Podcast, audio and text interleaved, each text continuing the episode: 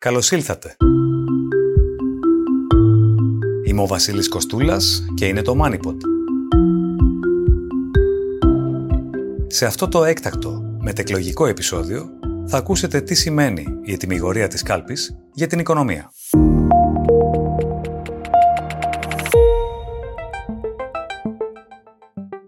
Το MoneyPod φιλοξενεί τον επικεφαλής του επενδυτικού γραφείου της UBS για την Ευρώπη, Θέμη Θεμιστοκλέους.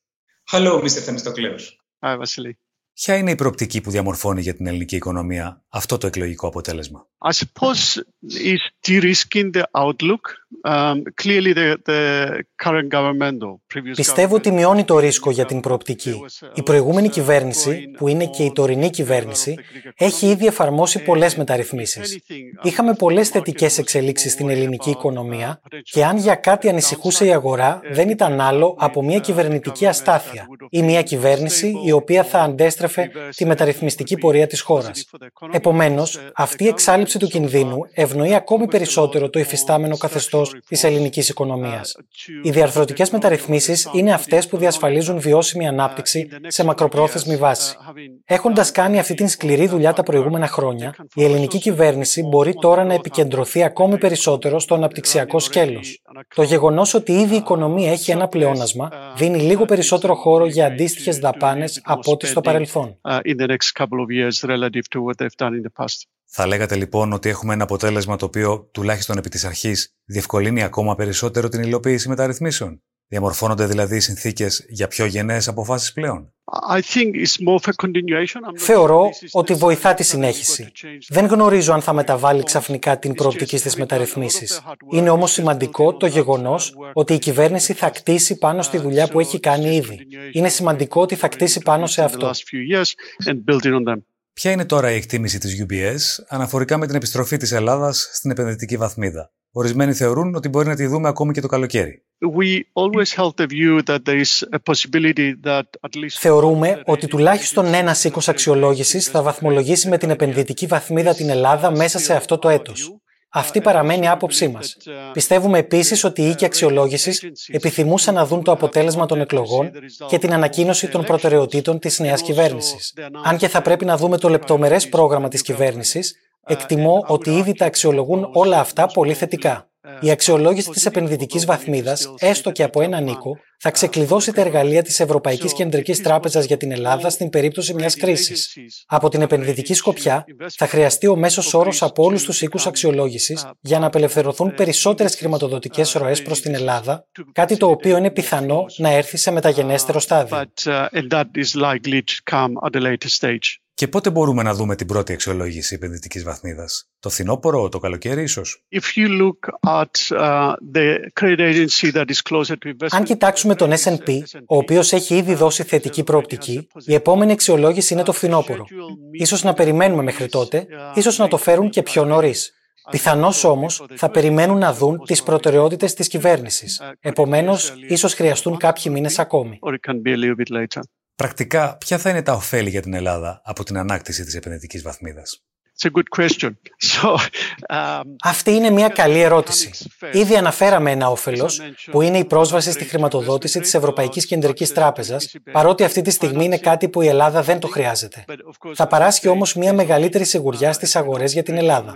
Σε επίπεδο ροών, αφού δούμε δύο ή τρεις οίκους αξιολόγησης να δίνουν την επενδυτική βαθμίδα, δυνητικά θα κινητοποιηθούν περισσότερες επενδύσεις στο ελληνικό χρέος. Αν κοιτάξουμε τα spreads, θα έλεγα ότι οι αγορές είναι ήδη εκεί. Τα ελληνικά spreads είναι ήδη καλύτερα από τη Ιταλίας και σχεδόν όσο καλά και της Ισπανίας. Μετά την επενδυτική βαθμίδα, μπορεί να δούμε ακόμη μεγαλύτερη βελτίωση. Αλλά έχει ήδη γίνει η περισσότερη δουλειά στα spreads. Τι θα οδηγήσει την ανάπτυξη το επόμενο διάστημα, Πώς θα μπορεί κανείς να βγάλει λεφτά στην Ελλάδα; Η κατανάλωση θα είναι ένας από τους μεγάλους οδηγούς για την ανάπτυξη. Είναι ενδιαφέρον διότι βλέπουμε την κατανάλωση να κρατάει καλά παρά τις πιέσεις στην αγοραστική δύναμη από τις υψηλές τιμές ενέργειας τους προηγούμενους 12 μήνες, οι οποίες πλέον έχουν μειωθεί από τα υψηλά τους.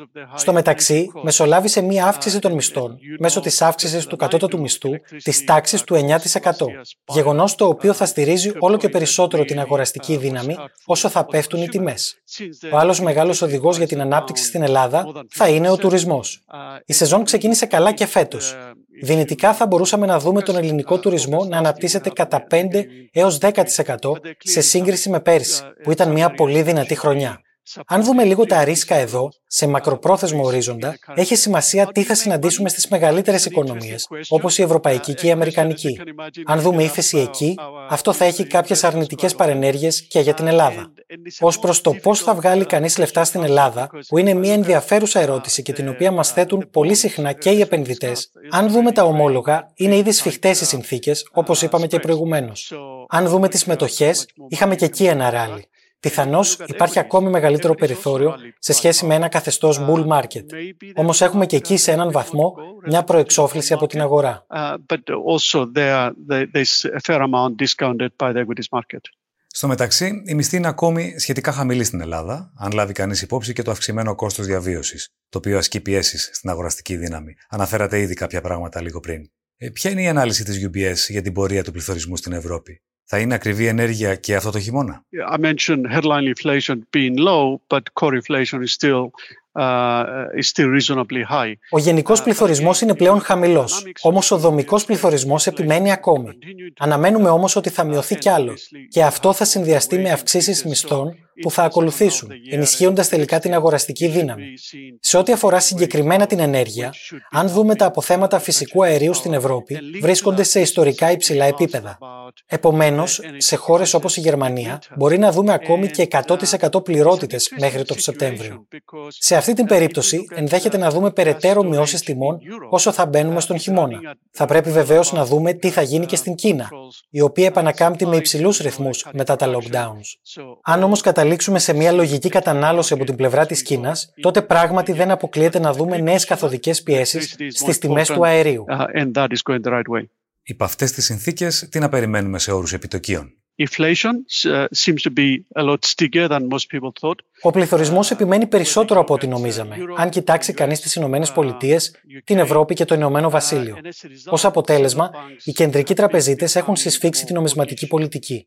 Στην τελευταία συνεδρίαση, η πρόεδρος της Ευρωπαϊκής Κεντρικής Τράπεζας έκανε σαφές ότι έχουμε ακόμη δρόμο. Η δική μας εκτίμηση είναι ότι θα έχουμε τουλάχιστον ακόμα μία αύξηση επιτοκίων, πιθανώς και δύο, καταλήγοντας σε επιτόκια 4% στην Ευρώπη. Πιθανώς θα μείνουμε για λίγο εκεί, που σημαίνει ότι θα δούμε την πρώτη μείωση επιτοκίων το νωρίτερο στο δεύτερο τρίμηνο του επόμενου έτους, ίσως και λίγο αργότερα. Με εξηγήσατε πριν από αυτή τη συζήτηση ότι δεν είστε εξουσιοδοτημένος να μιλήσετε για την εξαγορά της Credit Suisse από τη UBS. Θα σας ρωτήσω ωστόσο πώς αξιολογείτε πλέον τα ρίσκα για τις ευρωπαϊκές τράπεζες και φυσικά τις ελληνικές τράπεζες; Οι τράπεζες γενικώς αντιμετωπίζουν ένα ευνοϊκό περιβάλλον. Συναντάμε χαμηλά επίπεδα μη εξυπηρετούμενων δανείων, δεν έχουμε δει ιδιαίτερες αυξήσεις εκεί. Στο μεταξύ, τα επιτόκια καταθέσεων είναι σε ευνοϊκά επίπεδα. Δεν έχουμε αύξηση του ανταγωνισμού σε αυτόν τον τομέα με αποτέλεσμα οι τράπεζες να απολαμβάνουν καλά επίπεδα κερδοφορίας. Στην πλευρά της ζήτησης, δηλαδή των εσόδων, έχουμε μια επιβράδυνση των πιστώσεων, η οποία ωστόσο δεν είναι ανησυχητική. Όμως, κοιτάζοντας μπροστά, συνειδητοποιούμε ότι το ρίσκο μπορεί να προέλθει από ένα περιβάλλον ύφεσης, είτε από τις ΗΠΑ, είτε από παρενέργειες που μπορεί να εμφανιστούν καθυστερημένα από τα υψηλά επιτόκια στην Ευρώπη και όχι μόνο. Επομένως, αν δούμε ύφεση τον επόμενο χρόνο, αυτό θα δημιουργήσει υψηλό ρίσκο για τις τράπεζες, καθώς θα έχουμε αφενός μείωση της ζήτησης για πιστώσεις, αφετέρου μειώσεις επιτοκίων με συνέπειες στην κερδοφορία τους, γεγονός που θα ασκήσει κάποιες πιέσεις. Μέσα σε αυτό το περιβάλλον, όπως το περιγράψαμε, πόσο σύντομα πιστεύετε ότι μπορεί η Ελλάδα να επιτύχει τη σύγκληση με τον Ευρωπαϊκό Μέσο Όρο Επενδύσεων; Αυτή είναι μια καλή ερώτηση. Η σύντομη απάντηση είναι ότι πιθανώς θα πάρει λίγο χρόνο. Όμως όσο η ελληνική κυβέρνηση συνεχίζει τις μεταρρυθμίσεις για ένα πιο ευνοϊκό επενδυτικό περιβάλλον μέσω της ψηφιοποίησης και της μείωσης της γραφειοκρατίας, τόσο θα προσελκύει επενδύσεις, όπως ήδη συμβαίνει, με κεφάλαια σε τομείς όπως οι μεγάλες τεχνολογικές εταιρείες και υποδομές όπως τα data centers. Χρειάζεται όμως περισσότερο από αυτό. Στον βαθμό που η ελληνική κυβέρνηση θα ενθαρρύνει τη συμμετοχή του ιδιωτικού τομέα στο Ταμείο Ανάκαμψης, αυτό θα βοηθά στην αύξηση των επενδύσεων. Είναι μια πολυετή διαδικασία έως ότου κλείσει το επενδυτικό κενό. Όμως τα καλά νέα είναι ότι αναμένουμε συνέχιση της αύξησης των επενδύσεων τα επόμενα χρόνια, με δεδομένη τη σκληρή δουλειά που έχει ήδη γίνει μέχρι σήμερα. Και ιδανικά θα δούμε και άλλες μεταρρυθμίσεις μπροστά. Thanks so much for your time. It's a pleasure,